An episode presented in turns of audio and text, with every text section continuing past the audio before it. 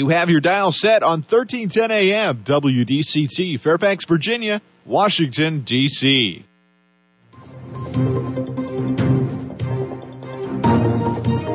워싱턴과 미국, 그리고 세계의 흐름을 짚어보는 라디오 워싱턴의 시사 토크쇼. 워싱턴 전망대.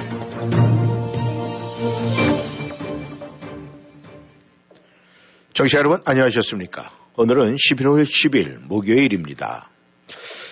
미국의 중간 선거가 끝났습니다. 외형상 약해 보이는 바이든 정부가 큰 패배를 예상한 것인데도 불구하고 예상과 달리 무난히 아, 지나갔다는 성적표를 받아들었습니다. 하지만 하원은 공화당으로 넘겨줘서 이 앞으로 의회를 포함해서 워싱턴 정치에 큰 변화가 예상이 되고 있습니다. 그리고 한국에서는 전직 대통령을 둘러싸고 이게 웬일입니까? 애완견 기르는 문제가 불거져 듣는 사람들을 정말 황당케 하고 있습니다. 무엇이 문제일까요? 오늘 워싱턴 전망대 미국의 중간 선거부터 자세히 알아보도록 하겠습니다. 네, 오늘도 김혜글 해설위원 함께 하십니다. 안녕하셨습니까? 네, 안녕하십니까? 네, 아, 중간 선거가 이제 끝났어요. 근데 이제 외형상 이 바이든 정부가 굉장히 약해 보여서 큰 뭐 패배를 당할 것이다 이런 아, 예견도 있었는데 무난히 넘어간 것 같은데 결과는 어떻습니까? 네, 아직 뭐, 그 개표가 다 안 끝난 데들이 좀 있죠. 어, 이제 제일 중요한 데가 상원, 조지아 같은데.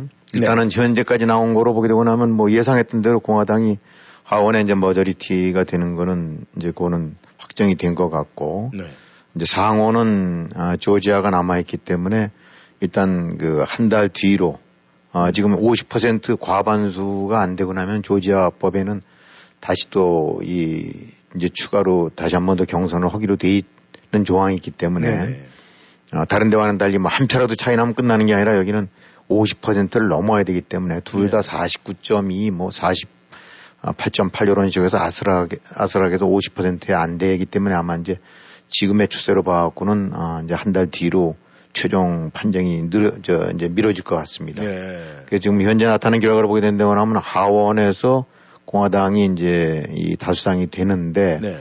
아까 말씀하셨던 대로 이 공화당이 사실 뭐 이른바 giant, giant red wave 해갖고 그냥 그 엄청난 그 붉은 파도가 몰려올 음. 거다. 아주 이번에 싹쓸이를 할 거다. 예, 예. 하원도 뭐 압도적으로 음. 또 상원도 뒤집을 거다라는 예상들이 사실 선거 전에 어, 제일 많이 나왔었는데 아마도 네. 여론조사 결과를 이제 토대로 온 거였죠. 네. 근데 이제 투표함을 어, 개봉해 놓고 보니까 어, 이 결과는 좀 달랐다. 어, 그래갖고 하원에서 물론 공화당이 다수당을 차지한 거는 틀림이 없을 것 같지만은 음. 예상했던 몇십 석을 보통 뭐 오바마 때 혹은 트럼프 때 네네. 이제 한 4, 50석 정도씩이 어, 야당 쪽에서 갖고 갔거든요. 네. 아, 오바마 때 뭐 60석이 넘는 거로 어, 했다는 걸 기억을 하는데 이제 그 정도로 해서 지금 뭐 사실 선거 전의 분위기로 봐서는 에, 이 무엇보다도 많은 사람들이 이제 경제 이런 거에 어려움을 느끼고 있기 때문에 또 네. 바이든 인기도 시원찮은 것 같고 음. 그래서 이런 저런 것들 묶어 갖고 상당한 이제 그 의석을 뺏어올 거로 오면서 압도적으로 아, 하원을 차지할 거로 봤는데 네. 지금 나오는 거 바로 봐서는 한 200, 이제 하원에서 218석 이상이 되고 나면 다수당이 돼요. 네. 435에 이제 반이 네. 217.5석이니까. 음. 근데 대략 한, 아, 여기서 한 5석 정도, 뭐 한 222, 네. 혹은 221, 음. 아니면 요런 정도 4, 5석 정도쯤 앞서는 식으로. 네. 그러니까 지금의 이제 민주당보다도 어쩌면 음. 그 마진이 더 적을 수도 있죠. 네. 그러니까 이제, 뭐 물론 그것도 다수당은 다수당입니다만은 음. 3, 40석을 거머쥔 상태에서 마진을 갖고 있는 상태에서 이거 거랑 이건 간발의 차이보다 조금 더 오는 건데 음. 이건 불안하죠. 네. 아 이거는 설령 다수당이긴 하지만 이제 바로 이런 것들이 음. 그 어떤 부담을 줘갖고 네. 그 이제 공화당이 그 이른바 정권을 휘두르기에는 여러 가지 이제 부담스러운 네. 아, 이런 요소들이 되는 거죠. 그러니까 음. 아슬아슬한 이제 우인데 네. 그다음에 상호는 지금 불어봐갖고는 49대 50으로 공화당은 이제 뭐 조지아에서 이기면 51대 49가 되니까 이제 확실하게 다수당이 되는데 네. 이게 뭐 2020년 때도 요, 요 모양이 일어났단 말입니다. 네. 그때는 조지아에서 두 석을 다 뺏겨갖고 음. 50대 50이 되긴 되면서 아, 결국은 머저리티를 사실상 이제 민주당에 넘긴 건데 네.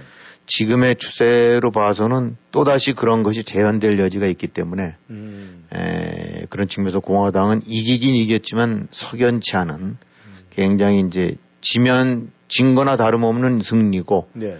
이제 민주당 쪽은 지긴 졌지만은 그래도 그야말로 뭐 이 이만하면 막을 만큼 막았다. 음. 내지 이런 정도의 이제 얘기가 나올 수 있게 돼버린 거죠. 네. 아, 그러니까 아, 전체적으로 이제 아직 뭐 하원에서도 저기 집계 안 된 데도 있고 그러긴 하지만은 네. 뭐 하원이라는 건 어차피 218석 넘고 나게 되고 나면은 지배권은 넘어가는 건데 네. 이제 제일 관심은 아까도 말씀드렸던 이제 조지아 음. 아 이제 현재 개표가 뭐 99%쯤 된 거 보니까 그거를 뒤집어서 그 저기 50%를 넘기기는 어렵겠더라고요. 네. 그러니까 이제 사실상 한 달 뒤로 미뤄졌고 음. 결국은 한 달 뒤에 의회의 판도 네. 아, 하원 공화당 또 상원도 공화당이 갔느냐 아니면 상원은 다시 또 아, 민주당이 아, 다수당 지위를 갖느냐 네. 이거에 따라 이제 이런 것들이 결정이 되는데 그 차이는 뭐 엄청나게 크겠죠. 네. 음, 그러니까 그런 측면으로 봐서는 하여튼 아, 승리는 했지만은 네. 아, 진짜 최종 승리 여부는 음. 한달 뒤로 미뤄졌고 지금 전반적인 추세로 봐서는 어쩌면 아슬아슬하게 상원은 민주당이 지키는 게 아니냐 네. 이제 이런 예상도 나오고 나니까 아, 이렇게 별로 달갑지 않은, 아, 음. 아, 깔끔치 않은 승리를 공화당이 거둔 거로 어, 그렇게 봐야 될 것 같습니다. 네. 어, 아무튼 이 예상과 달리 이 중간 선거의 성적표는 어, 뭐 바이든 정부가 뭐 선방을 했다 이렇게 어, 얘기가 나오고 있는데 말이죠. 이 이번 중간 선거는 어떤 이슈가 승패를 갈렸나 이렇게 우리가 분석해 볼 필요가 있는데 네. 어떻습니까? 뭐 모든 선거 때 대부분 이제 최종적으로 귀착되는 것이 사실 경제 먹고 사는 문제예요. 네. 이번에도 이번에는 사실 그런 점이 굉장히 부각이 될 만했죠. 음. 이자율 잔뜩 올랐지, 인플레 돼 있지, 네. 기름값 올라 있지, 뭐 이러니까 네. 이 사실 먹고 사는 문제에 어, 큰 압박을 느낄 수밖에 없고 음. 그래서 실제로 이제 여론조사 때 나온 이렇게 반응들 보게 되고 나면은 가장 중요한 문제가 인플레를 포함한 경제 문제에 아, 유권자들이 이제 판단을 내리겠다라는 네. 것이 가장 많았고, 네. 아, 이제 상대적으로 그 어떤 약간의 이제 이데올로기적인 문제긴 하지만 낙태든가 네. 이제 이런 문제에 관해서도 굉장히 관심은 많았지만 그런 것들이 좀 뒤로 쳐졌더랬죠. 음. 음. 그래서 어차피 중간 선거라는 것이 이제 기존의 대학간에 대한 어떤 중간 평가 성격이 있기 때문에 네. 대체적으로 중간 선거는 항상 야당 쪽이 아, 즉 백악관의 저 주인이 없는 그런 야당 쪽이 항상 그 좀 뭔가 표를 더 얻었고 네. 그 이슈의 대부분이 아 가장 관심을 두는 부분이 또 경제 문제였고 음. 아또 게다가 바이든 같은 경우의 인기도가 아뭐 시원찮은 상태이기 때문에 그런 것들이 그런 세 가지라든가 이런 큰 요인들이 겹쳐져서 결국은 공화당 입장에서는 큰 승리를 거둘 거다라고 음. 봤던 건데 네네. 역시 어쨌든 그래도 가장 큰 승패 요인들은 이제 이슈가 된 요인들은 경제 문제였다고 볼 수 있을 것 같습니다. 예. 아, 그런데 이제 여기서 하나 이번에 이제 또 다른 그 변수 내지 유소로 볼 수 있는 것이 이제 그 트럼프에 대한 어떤 인식 내지 평가가 음. 적지 않은 영향을 미쳤었다. 예. 그럼 아, 이 트럼프라는 이제 그 존재가 공화당 내에서는 또 말할 나위 없이 네. 어, 가장 대주주 같은 역할을 하면서 휘두르고 있는데 네.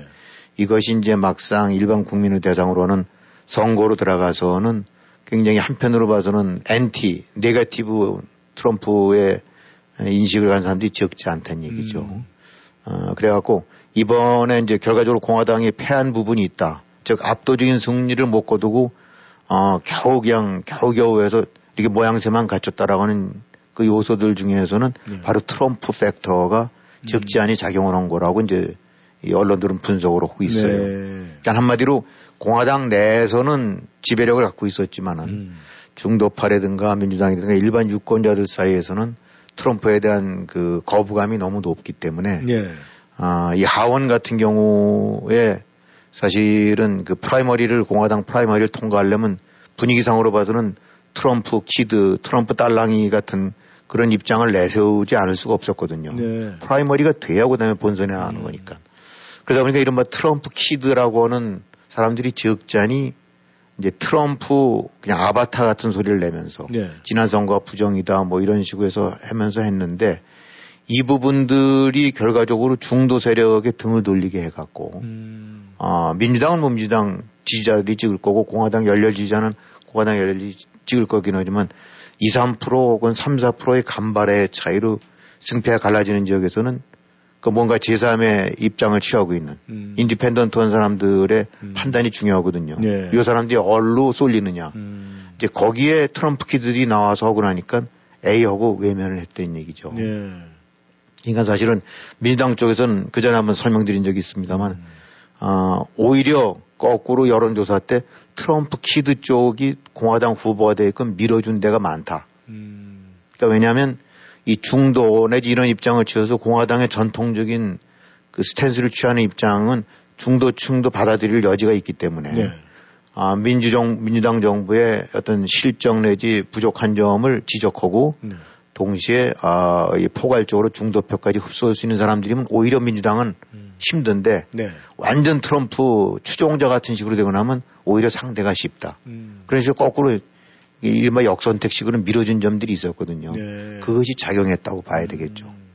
그래서 실제로 이제 민주당은 경제정책 성, 어차피 이런 것들은 지금 뭐 이자율 인플레 뭐 이런 것들 때문에 사실 이렇게 저 좋은 평가를 못 받을 수밖에 없으니까 네.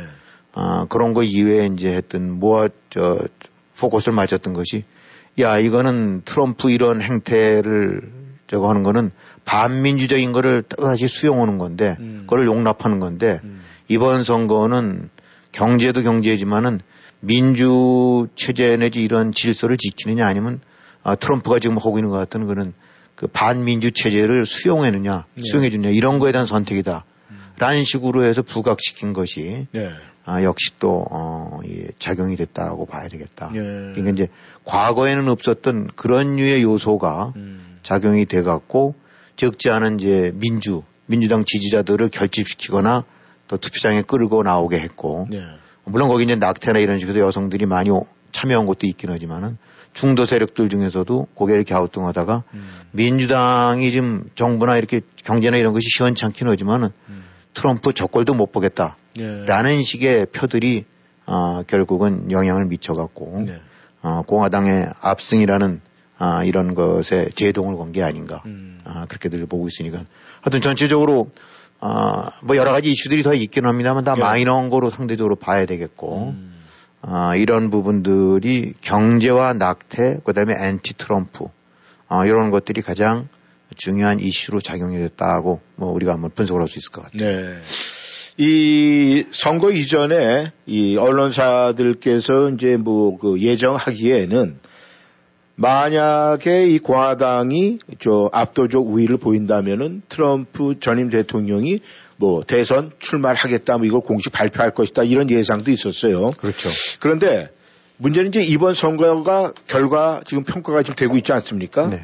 그렇다면 지금까지의 이 선거 결과에 따라서 미국 정가에 미칠 영향들은 굉장히 많을 것 같은데 이 트럼프 전임 대통령이 뭐 입김이라든가 공화당 내의 입, 입지도 그렇고 이걸 어떻게 생각을 하십니까? 앞으로 이 정가에 미칠 영향들을 분석하신다면. 네, 이제 당연히 아, 하원이 뒤집어졌으니까 이제 그 동안에 바이든 정부가 상하원을 다 장악하고 온 상태에서 추진했던 것보다는 견제가 확 들어오겠죠. 네.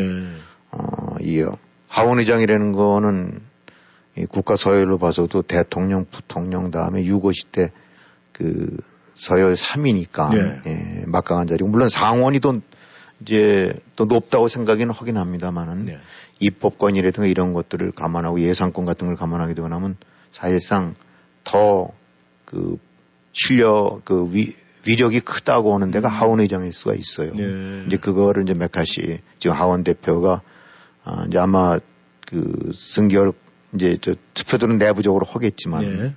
아, 이제 이렇게 된다고 그러면은 일단 바이든 정부가 추진해왔던 여러 가지 정책들 이제 공화당이랑 부딪혀왔던 부분들 네. 뭐 감세 문제라든가 지원금 문제라든가 우크라이나 지원 문제까지 포함하고 아, 이런 모든 주요 사안들에 관해서 지금의 민주당 주도 흐름과는 달리 확실한 이제 견제가 들어오게 되고 나니까 음. 아, 이제 나머지 2년 동안에 아, 바이든 정부 입장에서는 여러 가지 이제 좀 불편한 음. 아, 그런 제동들이 많이 걸리겠죠. 네. 예, 이제 특히 이제 바이든 입장으로 봐서는 2024년을 보게 되고 나면은 나머지 2년 동안 굉장히 안정적으로 어, 자기 칼날을 강력하게 부각시키면서 이제 실적을 쌓아나가야 되는데 네. 이제 결국은 의회 쪽에서 일일이 제동을 걸고 다수당. 이 사실 의회는 어, 한국 같은 경우는 의석수대로 배분해하고 상임위원장 같은 경우 네. 이렇게 배분을 합니다. 네. 뭐 20석이면 그 중에서 여당 쪽이 이긴 쪽이 11석, 뭐 음. 9석 하고 이런 식으로. 근데 이제 미국은 한 표라도 더 많아야 되면 그 상임위원장 자리를 다 싹쓸이 해 버리거든요. 네. 네. 그러니까 음. 사실 하원 전체 총회 이, 이것도 중요하지만은 각 법안들이 심의되고 정부에 대한 이제 저 견제라든가 이런 것이 되면 다 상임위별로 진행되는데 음. 상임위에서 회사 아니 저 의사 운영권을 의사권을 진행권을 지닌 위원장이 딱 틀어지고 있게 된다면 그건 막을 방법이 없거든요. 네. 그러니까 이제 이런 식으로 된다면 지금 이제 아 예를 들어서 당연히 그 저 1월 6일 의사당 난동 사건 같은 경우 그동안에 이제 민주당의 하원이 하원을 가지고 있었기 때문에 네. 쭉들 청문회를 해봤었지만 이제 그 부분들 싹 이제 문 닫아버리게 될 거예요. 음. 하원이 이제 뒤바뀌었으니까. 네. 그 다음에 이제 바이든 같은 경우는 그 아들 헌터에 관한 여러 가지 문제, 네네. 네. 뭐 이렇게 구설수로 오르는 것들 아마 이런 거 얘기 나올 수도 있고, 음. 뭐 심지어는 이제 또 하원이 다수당이 되고 나면 대통령 탄핵도 12월 걸수 있는 거니까. 네. 지금까지 하는 분위기가 완전히 다르겠죠. 네. 음, 그래서 그런 측면에서 이제 워싱턴 쪽 정가에 미칠 영향은 굉장히 이제 크겠지만은 네. 단지 이제 여기서 근데 조금 그 여파나 이런 부분들이 상대적으로 조금 약화되리라고 보는 거는 이 메카시 같은 경우는 아 사실 이제 공화당 의 이제 원내대표지만 하원 원내대표지만 동시에 이제 트럼프랑 뭐 여러 가지 관계로 해서 아주 그 각별한 일종의 대리인 역할을 했던 사람이고 그런데 네. 이번에 압승을 거뒀다면은 이제 그만큼 어, 이 훨씬 더 입지가 강해졌을 텐데 네. 이번에 겨우겨우 이른바 신승으로 해서 음. 겨우 이긴 거라 말입니다. 네. 이렇게 된다는 거라면은 어, 특히 이제 트럼프 쪽에서 주장했었던 지난 선거 도둑 맞았다라는 측면으로 했던 부분들이 네. 그것이 안 먹힌 데가 많이 있었고, 음. 아, 그것이 뒤집어진 데가 많고, 예를 들어 이제 조지아 같은 경우는 네. 캠프 주지사 같은 경우는 트럼프가 선거 결과 뒤집어라, 음. 뭐 다시 뭐 에라 에라 만 오천 뭐몇표 이런 거. 그래서 거기 주 국무장관이랑 주지사를 그냥 말 안 듣는다고 완전히 아 이 뭐 그야말로 그냥 매도를 했던 사람들인데 예. 이번에 켐프 주지사는 더 커니 안정적으로 당선이 됐고 네. 그 국무장관 주 국무장관도 역시 당선이 됐거든요. 네. 그러니까 이제 트럼프가 밀었던 사람들이 떨어지고 트럼프의 고개를 쳐들었던 사람이 되는 경우들도 또 많이 있고 그러다 보니까 네. 이런 식의 분위기 속에서 겨우 이제 하원의 그 리더십을 가졌기 때문에 음. 이제 메카시라든가 이런 데 쪽 부분들이 밀어붙이긴 하겠지만 음. 제동은 걸겠지만은 아 그렇게 막강한 어떤 지지세를 바탕으로 한 것과는 결이 다르다는 거죠. 네. 그러니까 거기서 적절하게 음. 아또 뭐 어떤 식이든 그 저 타협을 할 수밖에 없는 거 아니겠습니까? 음. 그래서 결국은 아 하원이 넘어갔지만은 아주 그냥 강력한 제동권을 지닌 그런 야당이라기보다는 네. 아, 입지가 다소 약화되고 음. 어, 그런 측면으로 봐서는 이제 정가 변화가 있긴 하더라도 큰 혁명적인 변화라든가 아주 음. 요동치는 변화 같은 것까지는 아, 줄수 있는 입장은 아니다. 그리고 만약에 상원에 아, 이 민주당 쪽이 50대 50으로 해서 조지아 재선거에서 네. 이겨갖고 다시 상원에 머저리티를 갖게 된다 그러면 그건 또 얘기가 또 한번 상원에서는 견제가 일어날 수 있는 거니까 음. 민주당 쪽으로 봐서는 통제력을 지니는 거니까 네. 아, 그런 측면으로 봐서는 정가가 바뀔 건 틀림이 없지만은 네. 또 상당한 영향을 줄 거는 틀림이 없긴 하지만은 이번 선거 결과가 제시해 주듯이 아, 그야말로 적절한 선에서 견제와 균형이 되게끔 음. 음, 뭐 이런 식으로 이루어졌기 때문에 엄청난 요동은 어, 사실 기대하기 어렵다라고 음. 봐도 될 것 같습니다. 네. 아, 공화당 내에서도 이번에 이제 이 트럼프 전임 대통령이 크게 효과를 못 봤다. 또 이렇게 된다 그러면은 지금 말씀하신 대로 그 메카시 의원의 그 하원 의장이 되는 데에 뭐 공화당 내에서 이제 투표를 할 거 아닙니까? 그렇죠. 혹시 이 메카시 의원이 이 트럼프 전임 대통령의 관계 때문에 뭐 혹시 잘못되는 그런 경우는 안 일어나겠죠? 일단은 그래도 뭐 이제까지 그 대표직을 해왔기 때문에 뭐 대세가 글로 갈 거라고 한다면 일단 경쟁자도 있을 거고 네. 또 트럼프의 말빨이라든가 그걸 추종했던 부분들이 이번에 그 견제를 받은 거기 때문에 음. 아, 그냥 압도적인 이런 거로는 어렵지 않을까. 네. 아, 어차피 이건 또 하원 전체 총선거가 필요한 거니까 네. 의원들의. 그래서 어, 공화당 절대 다수가 의원들이 밀긴 하겠지만 그래서 네. 제일 유력은 하겠지만은 역시 그런 점에서는 이제 당초 예상했던 것보다는 훨씬 힘이 좀 빠진 네. 음, 아 이제 그런 대표가 되겠죠. 네. 아 저기 의장이 될 거고. 네. 예, 이제 이 대선 판도 부분에 실제로 사실 영향을 이제 많이 줄 것 같습니다. 아, 그렇습니까? 이제 일반적인 예상은 이번에 만약 트럼프가 압승을 트럼프 쪽 네. 이미 아주 막강하게 작용을 해서 압승을 거두고 음. 바이든이 이제 완패를 했다고 하는데 그러면 사실 민주당 내부에서는 이거 바이든으로서는 안 되겠다. 어. 아, 라는 음. 기류가 지금도 그렇지 않아도 있는데 네네. 뭐 지금도 보게 되고 나면 한 60, 70% 사이에서는 이 바이든 다시 재선 나오면 안 될 것 같다. 음. 아, 민주당 내에서 민주당 지지자들 쪽에서도 한 60여 프로 정도는 딴 사람이 나와야 되는 게 아니냐라는 얘기들이 여전히 상존하고 있어요. 네. 그때 만약에 완패를 했다면 더 말할 수가 없는데 음. 지금 그래도 어느 정도 선방을 했기 때문에 아, 그럭저럭 바이든이 재선 쪽에 불을 붙일 여지는 그래도 동력은 좀 얻었다라고 음. 이제 봐야 되겠고 네. 그 반대로는 이제 트럼프죠. 음. 트럼프는 이번에 역시 압승을 거뒀다 한다 그러면은 그 여세를 몰아갖고 뭐 15일 날인가 이제 원래는 그 저기 저기 제 또 출마하는 거 예, 예. 발표하는 거로 거의 기정사실화 돼 있는데 예. 이번에 사실은 이제 아름아름 적지 않은 상처를 입은 거거든요. 음. 어, 자기가 밀든 사람들도 많이 됐지만은 네. 또 많이 떨어지기도 했고 네. 어, 그 과정에서 어, 이 이제 내부적으로 공화당 내부에서는 이거 언제까지 끌려다니느냐. 이건 음. 아니다. 예. 아, 라는 기류들이 확실하게 이번엔 고개를 쳐들 만한 음. 이제 그런 어, 상태가 돼버렸고 네. 특히 이제 아, 트럼프의 잠재적 경쟁자라고 할 수 있는 저 플로리다 같은 경우 네. 스탠티스 주지사 같은 경우가 아주 이번에는 아주 만족할 만한 정도로 그 깔끔하게 그 표차를 크게 하고 네. 아주 확실한 승리를 거뒀거든요. 네.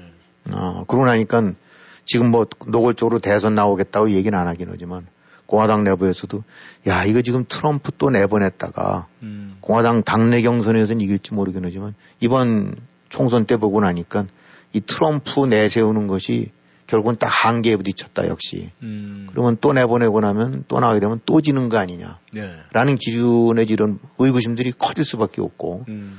상대적으로 다 보니까 드센티스 같은 경우는 자기네들 전반적인 그 강성 공화당 기류를 반영하면서도 네. 트럼프 같은 리스크는 적으니까. 음. 그래서 뭐 이렇게 돈줄들도 모인다는 것 같고 음. 뭐 머스크 같은 경우는 그좀좀 엉뚱한 행동을 많이 합니다만 네. 뭐 머스크 말이 다는 아니지만 뭐 자기 이제 드센티스 지지하겠다. 음. 근데 이렇게 툭툭 나오는 말들이 네. 트럼프한테는 굉장히 부담스러운 거거든요. 네.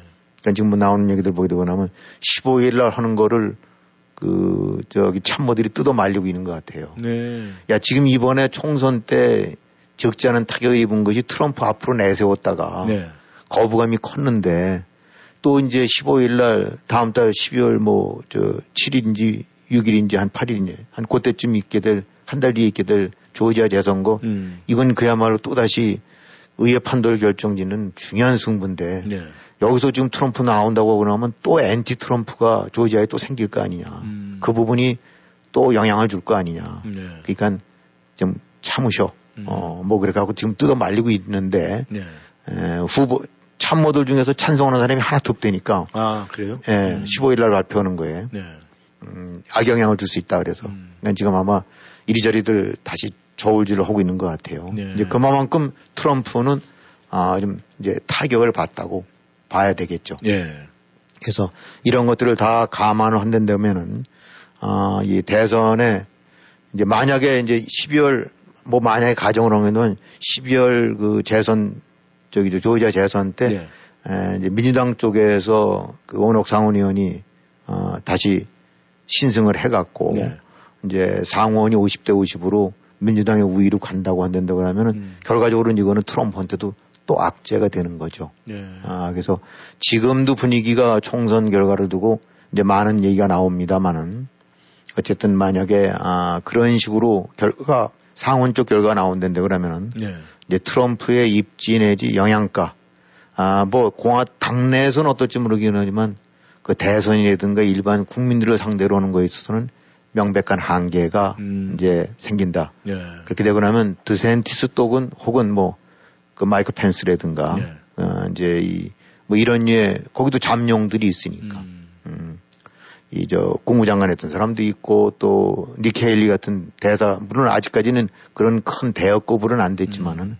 가장 유력한 지금 차기 주자로 오른 그 플로리다 주지사 같은 경우 이런 식으로 해서 그 교체 음. 인물 개체론이 당연히 나올 만한 여지가 있다라고 음. 보니까 뭐 그런 것들 다 감안해서 이제 뭐 트럼프가 되게 기분이 나빠갖고 네. 소리 벅벅 지르고 지금 뭐 음. 어, 그러고 있대는데 네.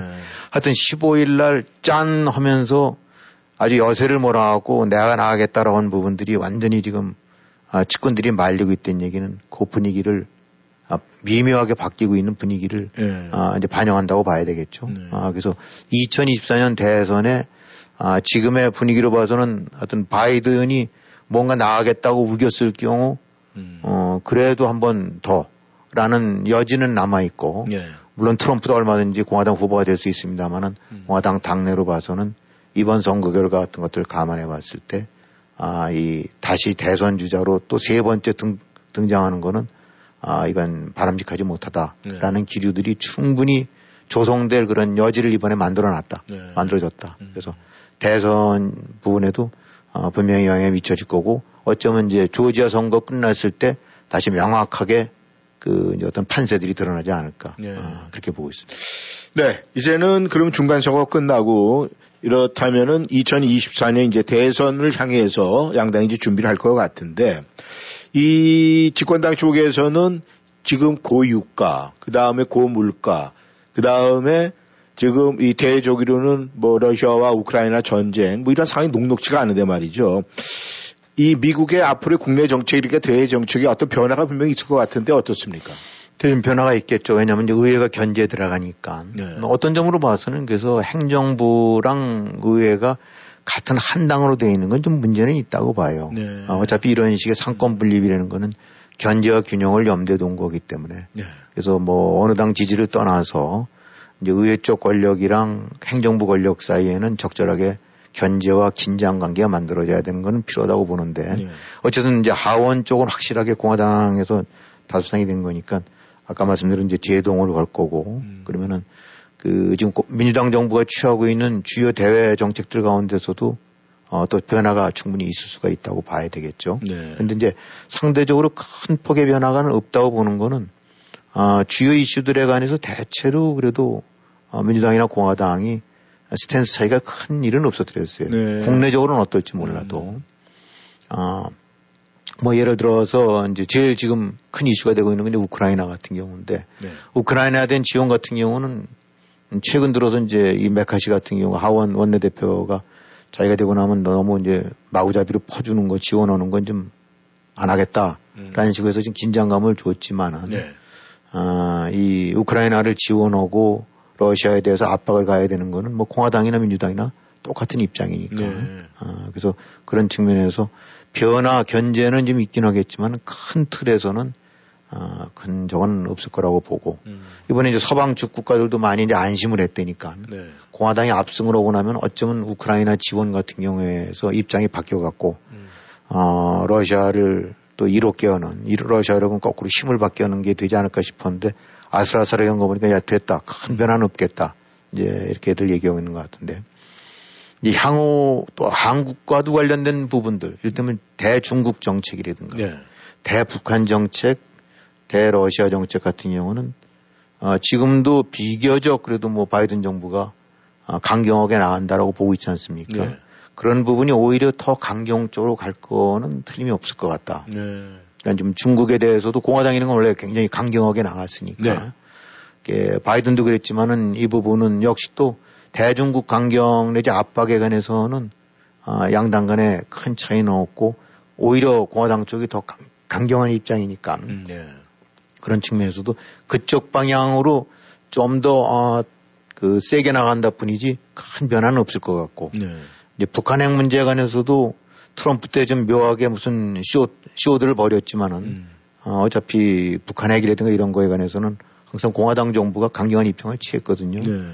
지금 뭐 바이든도, 어, 뭐 어떤 점으로 봐서는 그냥 목줄만 재고 있지, 이제 구체적인 액션은 취하지 않고 있는, 방관하고 있는 상태인데, 네.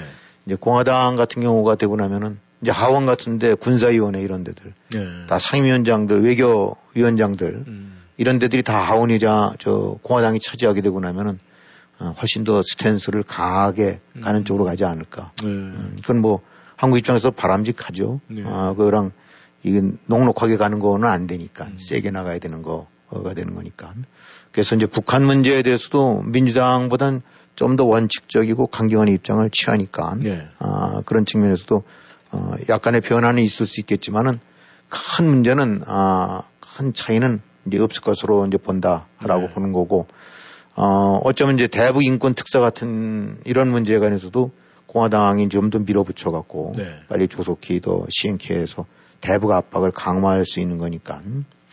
그래서 전체적으로 바이든 같은 경우가 일종의 이제 실용적인 뭐 접근이다라고 네. 해서 오바마 때와는 조금 다른 식으로 조금 더 원칙을 강하게 했었었는데, 음. 아, 결과적으로 사실은 북한 핵과 관련해서는 아, 한국도 실패했고 미국 정부도 실패한 거거든요. 네. 결과적으로는 김정일, 김정은한테 놀아나갔고 음. 오늘의 핵 강대국을 뭐 핵 보유국이나 사실 다름없는 지위를 만들어 놓은 건데 음. 아, 이거는 좀 별개 문제긴 합니다만 이제 앞으로 그렇다면 이거를 어떻게 이 문제를 해결하느냐. 음. 핵 보유국으로 인정하고 무슨 이번엔 군축으로 나가느냐 음. 아니면 지금까지 해왔던 대로 핵 보유국 자체를 인정 안 하겠다는 식으로 강경하게 밀어붙이냐 이제 그 차이인데 어쨌든 그런 측면에서는 공화당이 하원을 차지한 게 네. 그렇게 해서 어 견제를 넣을 수 있는 그런 위치에 이르는 것이 네. 한국의 북한 핵 문제 그 해결 저 접근에 있어서는 네. 예, 좀더 잘 된 일이 아닌가 음. 뭐 그런 생각이 들긴 해요. 그래서 네.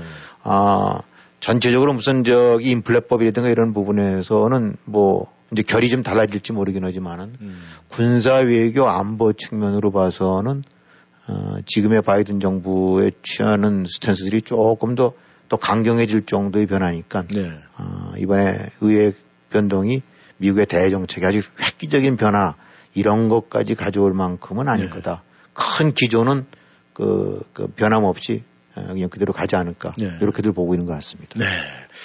네. 청취자 여러분께서는 워싱턴 전망대 함께하고 계십니다. 지금까지는 이 미국의 중간 선거 그 결과 그래서 정책 정치에 대해서 알아봤습니다. 전하는 말씀 듣고 다시 돌아오겠습니다.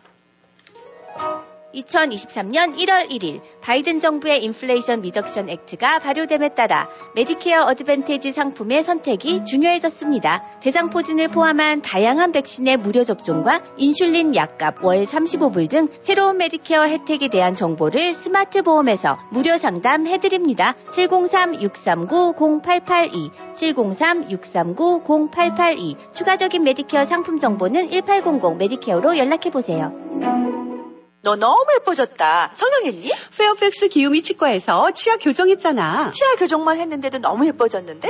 버지니아 유일한 master provider인 기우미 치과에서 하는 Fastbraces. 몰라? 치아 교정을 단 3, 4개월 만에 교정하는 획기적인 교정 기법이래. 지금 선착순 30명에 한해서 20% 디스카운트도 하고 있어. 그래? 그럼 우리 아이들도 빨리 데려가야겠네. 신경치료 등 일반 치료도 30년 경력의 기우미 치과라면 믿고 맡기실 수 있습니다. 703-273-2545 273-2545 POS의 최강자 WBS에 맡겨주세요. 하나, WBS의 POS는 EMV 인증으로 찰지백 걱정 없이 비즈니스를 할 수 있습니다. 둘, WBS의 레스토랑 POS 시스템은 고객이 온라인 주문 시 즉시 키친 프린터로 주문 내용이 출력되는 획기적인 시스템으로 전화 주문에 따른 실수도 방지하고 주문 접수 시간도 단축해 효율적인 비즈니스 운영이 가능합니다. 언제나 앞서가는 POS의 최강자 WBS 1800 WBS 5675 1800 927 5675 천연 성분의 잇몸 질환 개선제 프리스틴 오일. 프리스틴 오일은 하나 입안과 칫솔에 있는 나쁜 박테리아는 부작용 없이 죽입니다. 프리스틴 오일은 둘, 입안에 있는 좋은 박테리아는 보호합니다. 프리스틴 오일은 셋. 플라그를 제거하고 치석이 축적되지 않게 합니다. 그래서 치아와 잇몸 질환을 개선하고 입냄새 제거, 치은염, 치주염을 치료합니다. 천연 성분의 잇몸 질환 개선제 프리스틴 오일. 자연 건강의 집으로 전화주세요. 703-333-5066, 333-5066. 하나님이 주신 당신의 치아는 소중합니다. 여러분은 지금 라디오 워싱턴 그리고 미주경제 신문 대표인 김용일 해설위원과 라디오 워싱턴 콘텐츠 본부장 이구순이 진행하는 워싱턴 전망대를 함께하고 있습니다. 네, 전하는 말씀 듣고 다시 돌아왔습니다. 아, 이번에 저희가 지금 나눌 이야기는 말이죠. 이게 참 어떻게 뭐 대한민국의 시선을 돌리겠다 안 돌리겠다 이렇게 시장을 못할 것 같습니다. 이 왜냐하면은 전 세계적으로 볼 때 이 반려견 이 어느 나라를 가든 이 반려견 뭐 이 목줄을 잡고 이 산책을 하는 사람들이 많이 보이는데 이 느닷없이 대한민국에서 말이죠. 이 풍산계 관련 문제가 지금 일고 있는데 이 도대체 어떤 내막입니까?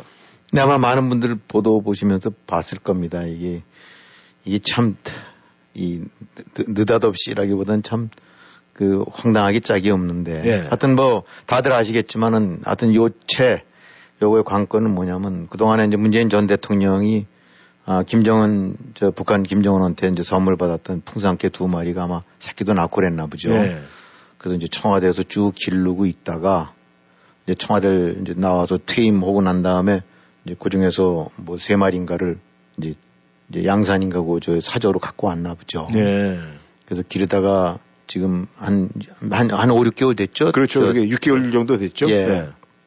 그러다가 더 못 기르겠다. 아, 라고 해서 이건 뭐 입양을 이제 저 깨는 걸 파양이라고 하나 보죠. 예. 또 하여튼 한마디로 야, 나 더 못 기르니까 갖고 가라. 네. 라는 식으로 했다는 건데 근데 이제 뭐 이리저리 그와 관련된 보도들이 나옵니다만 보도들 나옵니다만 하여튼 그 그런 것들 종합을 해서 보게 되고 나면 결국 여기에 이제 사육비 문제가 얽혀 있는 거다. 네. 아, 그래서 그 뭐 그것이 정확한 내용이겠죠 신문에 났었으니까 근데 이제 어떤 보도된 거 보게 되면 사육비로 책정된 것이 250만 원쯤 되는데 네. 사료값으로 한 35만 원. 네. 그다음에 뭐 병원비 같은 이런 식으로 책정된 게 15만 원인데 사육사비로 음. 200만 원에서 한 250만 원을 이 문제가 얽혀 있는 것 같아요. 네. 그래서 대통령 아마 퇴임 직전에 이런 조항이 만들어졌나 본데 원래 이제 대통령 때 받은 선물은 아, 아주 뭐 푼 돈짜리 이런 거 빼놓고는 일정 되는 것들은 다 국가에 이제 그 놔두고 나와야 되는 거 그렇죠. 아닙니까? 어느 나라든 다 마찬가지죠. 근데 이제 이런 생체 음. 뭐 이런 개 같은 경우도 했었을 때 일단 그건 국가 소유로 봐야 된다고 해서 하는데 음. 아마 이번에 이제 퇴임하면서 그냥 길러 길로 몇 년 길러왔던 거니까 네. 어, 계속 기르는 식으로 해갖고 했는데 그 과정에서 보도 내용을 본다고 하면 직전에 아, 개 기르는 것도 한 250만 원 책정이 됐나 보죠. 네. 어쨌든 일정 부분의 경비가. 네.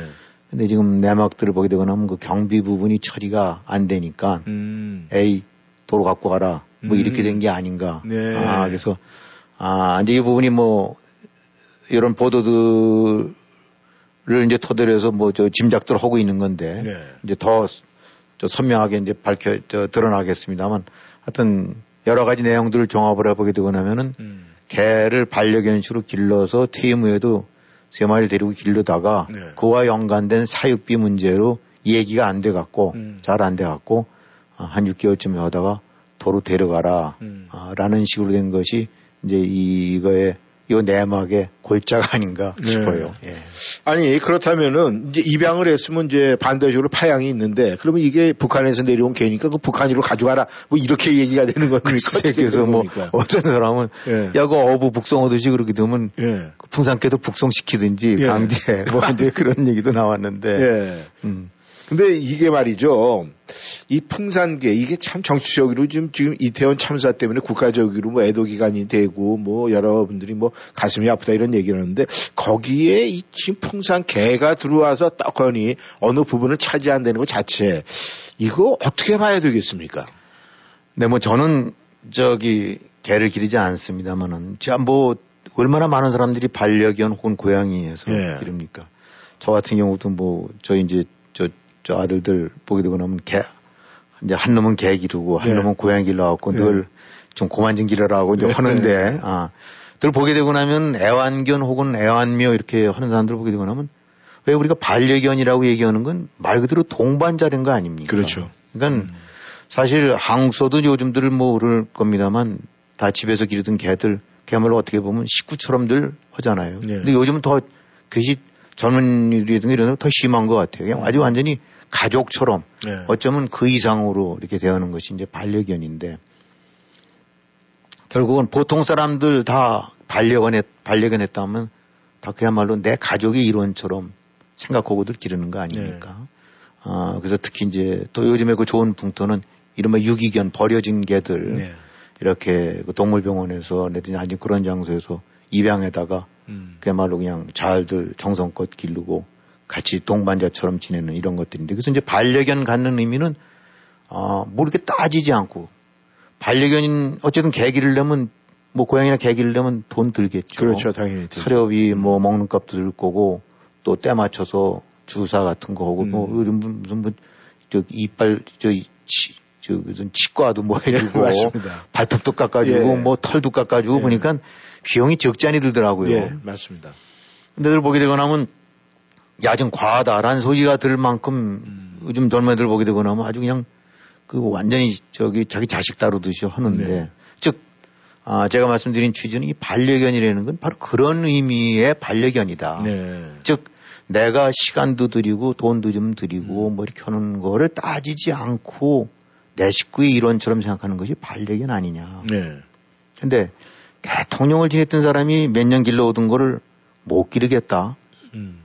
그리고 그저 문재인 대통령은 그 전에 뭐 제가 듣기에는 자기 유기견 입양 받아서 기르고 있다고 뭐 했던 예, 예. 어, 거기에는 무슨 사육비리든가 이런 거 전혀 그, 그 따지지 않았을 거 아닙니까? 예, 그렇죠. 반려견 기르면서 누가 사육비를 따집니까? 음. 아, 개밥 그뭐 누구한테 누가 대달라고 하는 거 그게 상상이 안 가는 일 아니에요. 네. 아, 뭐 혹시 어쩔 수 없이 국가에서 저 관리하던 말을 한 대여섯 마리 했던다면 그건 좀 얘기 달라지죠. 음. 먹는 것도 그렇고 전문 뭐 누군가 조련사라든지 아니면 관리사가 필요할지 모르지만. 예. 근데 그 문제의 그 풍산개라는 거는 뭐 못 봤습니다만 저는 어, 한국의 진돗개 북한의 풍산개 하듯이 참 사진 보게 되면 정말 아주 영악하고 이쁘게 네. 생겼더라고요. 예, 예.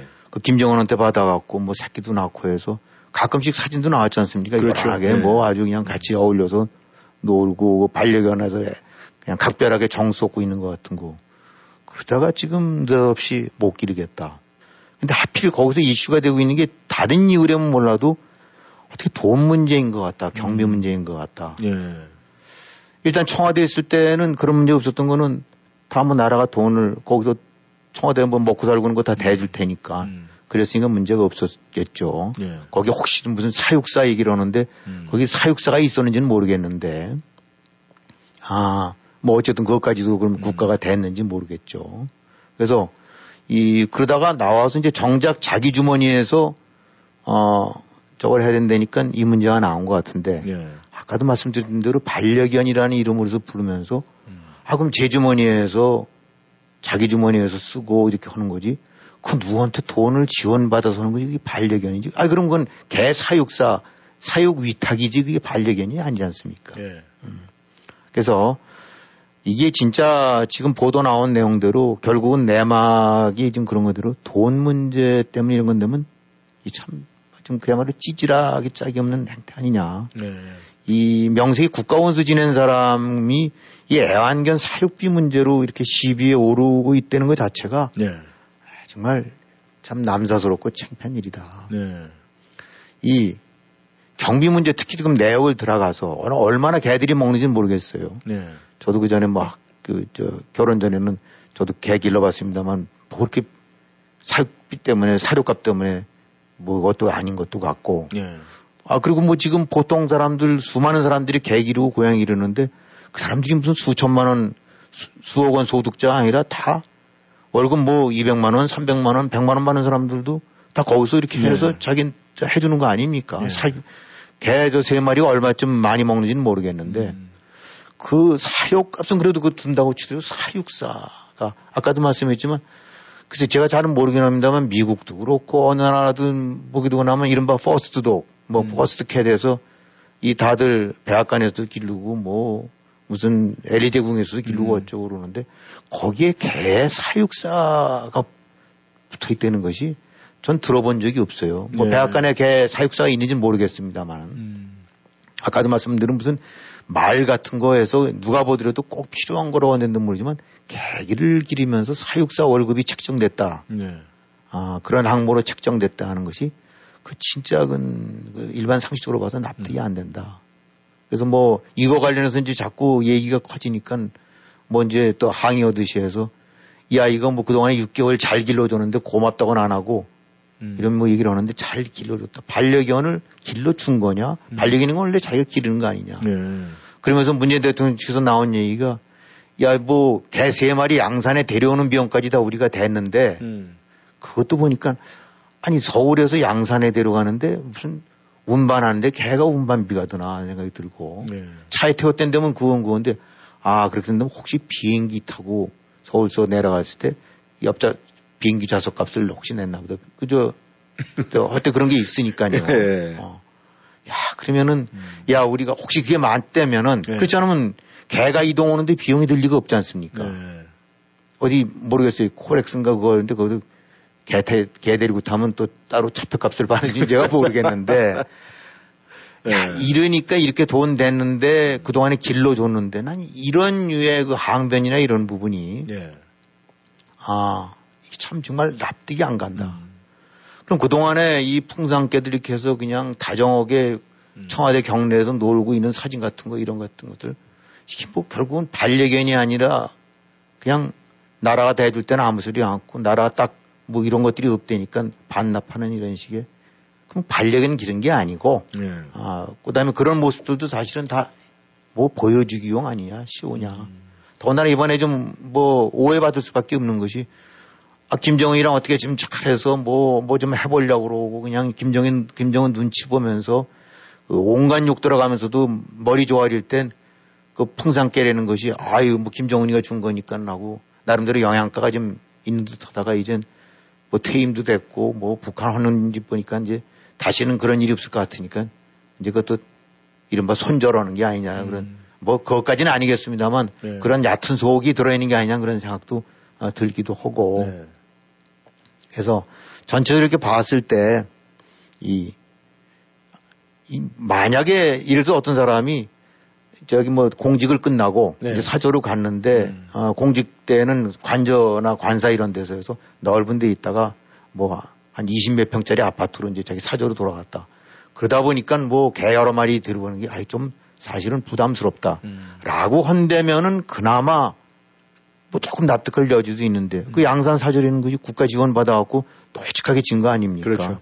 뭐 보니까 뜰도 있는 것 같고 뭐 더러 무슨 이 야채 같은 거 기르는 거 보니까 꽤 그래도 공간이 있는 것 같은데 아 무슨 여기서 개를 기르면서 경비 운운하는 경비 타령을 하고 있는가? 예. 아, 이- 이런 것들 이 지금 이렇게 보게 되면 종합적으로 아, 이 문제가 되고 나서 하여튼 우리가 좀 주목해 볼 거는 이거 만약에 윤석열 대통령실에서 이런 나왔단다면 아마 지금 난리가 났을 거예요. 음. 이른바 좌파 언론들. 예. 근데 한번 쭉 들어보게 되고 나면 그냥 일체 말이 없어요. 음. 어, 그건 보게 되고 나면 자기들이 봐도 음. 이거 참 정말 그 이게 이게 저 이렇게 거론할 문제가 아닌 게 아니냐. 네. 어, 예, 이런 이런 짐작을 하게 되는데 제가 생각할 때 참 신기한 건 네.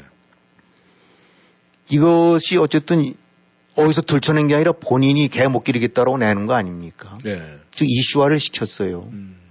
그러면서 좀 이렇게 했을 경우 국민들이 보통 사람들이 어떻게 반응할지 생각을 안 해봤을까? 음. 라는 그, 그 점이에요. 네. 그 자체도 좀 딱한 일이긴 하지만은 아 근데 보통 우리가 이제 흔히 부부라고 이건된다 그러면 부부들 비슷해진다고 하잖아요. 네. 다 이렇게 오래 살다 보면 다 부부가 그냥 저 온위처럼 바뀐다라고 하는 것이 아름아름 그 서로 간의 판단이나 생각이나 이런 부분들이 공유돼 가면서 이제 한 몸처럼 돼 가는 건데 음.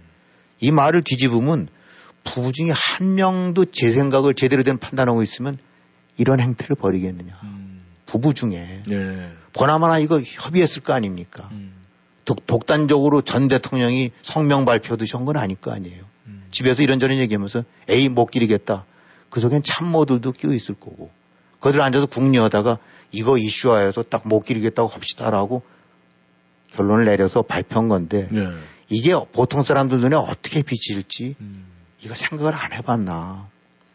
그렇다 하니까 예전 생각도 나는데 그저 아들 문재인 전 대통령 아들 뭐 지원금 탄 거. 예, 예, 예. 자, 그러면은 이걸 한번 이 문제를 무슨 정치고 뭐고 다 떠나서 그냥 우리 보통 사람들 상식선 차원에서 한번 논의를 해본다면은 우선 그 지원금 문제, 예, 지나간 얘기입니다만 그 철 딱선이 없는 아들 뭐 이렇게 한다 하더라도 네. 제대로 된 그 판단력 가진 부부라면은 음. 우선 야, 야, 애비가 대통령인데, 어? 야, 그거는 좀, 좀 모양새 그렇지 않느냐. 네가 뭐 아무리 저거 한다 하더라도 더군다나 지원금 나오는 거니까. 일단 나 퇴임 때까지는 좀 저거 해라. 또, 야, 니네 아빠가 니네 아버지가 대통령인데 어쨌든 간에 그럼 구설수 오를 수 있는 여지가 있는 거니까 뭐 그렇게 좀 해라. 아마 보통 사람들, 네. 보통 사람들이 대한민국 국민이 한 90%쯤 된다고 하면 보통 사람들이 대통령 됐고 대통령 부부라고 한다거나 아마 전 그렇게 얘기할 거라고 봐요. 네. 그거를 해서 아, 지원금 얼마가 될지 모르지만 그걸 받게 한다. 마찬가지로 이게 뭐 이, 헌데되면 예를 들어서 이게 무슨 언론사 같은 경우 신춘문예 공모하는데 음. 대- 그 사장 아들이나 딸이 해서 해갖고 당선되는 거랑 뭐가 다르냐. 이건 아무리 실력이 얼마만큼 있을지 모르지만은 베니스 영화제 같은 데 출품해서 대통령 권력이 영향 안 미치는 데서 한 거라면 자랑스러운 일이지만 네. 이건 좀 얘기 다른 거 아니냐. 이게 상식적인 판단해 봤을 때 올바른 판단이냐. 네. 전 그게 참 납득이 안 간다. 음. 어. 또 이번 풍산께도 우선 퇴임 앞두고 뭐 250만 원 규정을 정했다는 것 자체가 얼마나 웃기는 일이냐. 음. 아, 거기에 혹, 뭐 사료값이나 이런 것들을 한다면 그나마 한데 무슨 사육사까지 해갖고 네. 아, 모르겠어요. 우리가 그 풍- 양산 사절 안 가봤는데 거기 사육사가 무슨 월급 받고 있는지 모르겠는데 음. 무슨 개일이면서 사육사냐 솔직히. 음. 자 그럼 백보 백번 양보해서 네. 설령 그런 규정이 있다고 쳐보자고요. 네. 야 이렇게 해서 기록물 관리법에 의해서 어, 개를 저거 하게 되고 나면 전직 대통령한테 하는데 대신 국가 자산을 대신 관리해 주는 거니까 수거비로 어 저 좀 저기 경비 지원을 하겠다라고 한다 하더라도 아 보통 사람들이 대통령이 됐다면 내가 대통령이라면 아니 난 보통 사람들 다 그렇게 생각할 것 같아요. 야 내가 그동안 대통령으로서 이 참 국록을 받아가면서 남이 못 누렸던 걸 많이 누렸는데 네. 얼마나 많은 건 누렸냐. 더군다나 이 반려견 내가 길렀던 건데 이거를 키우면서 내가 국민 세금으로 또 무슨 국고지원금까지 받는다는 것 자체가 그건 어불성설이다. 음. 예, 그러니까 설령 250만 원 책정됐다 하더라도 아, 지원금 됐다. 사양해라. 아, 그리고 아울러서 나라에서 지원도 해주고 해서 집도 너른하게 마련했는데 어, 개 세 마리 외에도 혹시 더 저 유기견들 없냐? 음. 아, 대여섯 마리 더 해서 널찍하니까 우리가 좀더 기르자. 음. 라고 해서 예. 그 문제를 갖고 250만 원 조항 만드는 것 자체도 참그 한심한 일이고 음. 설령 그런 조항이 있었다 하더라도 나라면 보통 사람들이라면 됐다. 음. 아, 자 어느 쪽이 어느 쪽이 전직 대통령으로서 취해야 될 자세냐. 예. 이건 뭐 딴 거 정파고 뭐고 다 떠나서 그냥 상식선에서 묻는 겁니다. 이렇게 봤을 때 이 뭐 상식선인 것이 법은 아니지만은 그래도 지켜야 될 그 나름대로 도리라든가 그런 거 아닙니까? 네. 이걸 지금 문재인 전 대통령 사람이 이게 가장 사람 사는 데서 기초이자 근본이라고 할 수 있는 상식선이 있는 거냐 음. 그런 개념이 있는 사람이냐는 의구심이 이게 어떻게 안 들, 이게 어떻게 안 들겠냐 이 행동이. 음. 그게 뭐 대깨문이라고 그래갖고 그냥 뭐가 깨져도 문이 음. 사람들 여전히 있을 텐데 네. 아마 이 문제 어떻게 볼지 모르겠어요. 어, 어우 잘하셨다 역시라고 할지는 모르겠는데 네. 야, 이 사태를 보면서 갖게 되는 느낌은 이, 이 한마디로 드릴 말씀이 없다. 음. 어, 저걸 갖고 이슈화해서 그렇게 해서 못 기리겠다고 하는 저 자체가 아 저걸 모든 어떤 관점에서 보더라도 저것이 올바른 행동이고 특히 어, 전직 대통령이라는 그런 그 나라의 원로 입장에서 취해야 될 태도인가 음, 참 딱하게 짝이 없는 거고 거치게 얘기한다면 한심하다. 네. 그게 제 생각이. 예. 아, 그런데 말이죠. 어, 얼마 전에 이, 그런 여- 영상이 하나 올라왔어요. 뭐냐면은 이 문재인 대통령 전 대통령이 그 재임 시절에 반일, 반일, 반일, 일본 얘기만 꺼내면은 진짜 어, 매국노가 되고 그랬었는데 얼마 전에 그 아들 문재인 씨가 일본에서 어, 무슨 상장을 받았는데 일본 글씨로 된 그 상장이 올라왔더라고요. 뭘, 뭐, 어디 뭐 미술 공모전인지. 그렇다면은 지금 그게 상상이 됩니까? 말이 안 되는 얘기 아니겠습니까? 반일 반일 했는데 일본에서 바- 받은 상장을 갖다 올렸다는 거. 그러니까 결국 이 문재인 정권 시절에는 뭐 귀에 걸면 귀걸이, 코에 걸면 코걸이. 뭐 이렇게 우리가 볼 수 없을까요? 아니, 저는 근데 뭐, 이, 제가 이제 갖게 된 거는, 아, 이번에 이제 다시 풍산계로 돌아가서, 예. 뭐, 이건 데면 그 돈 문제인데, 예. 그 우리가 조국 사태 때도 그거 봤지 않습니까? 그 사실 서울 법대 교수 그렇게 된다면 뭐 보니까 사는 것도 괜찮은 것 같은데, 예. 아, 지도층이고 넉넉하고 그때도 그 내용들 보게 되고 나면 그 무슨 자금인지 뭔지 해서 이렇게 같이 이렇게 해서 그 어떻게 보면은 자기 말대로라는 데면 좀 없이 힘든 사람한테 줘야 될 돈 같은 경우 그래서 이렇게 보면은 그렇게 돈에 이악스러운가 어, 이 어쩌면 그 사실 뭐 대통령쯤 되고 나면 그게 보니까 저기 그 세금도 안 내는 저 연금이 뭐 천 몇 한 천사오백 삼백만 원 되나 봐요. 그리고 국고 지원금도 또 필요할 때만 저 인 따르는 것 같고. 근데 왜 그러는가? 그거 아까도 말씀드리지만 계기인데 얼마나 많은 돈이 든다고.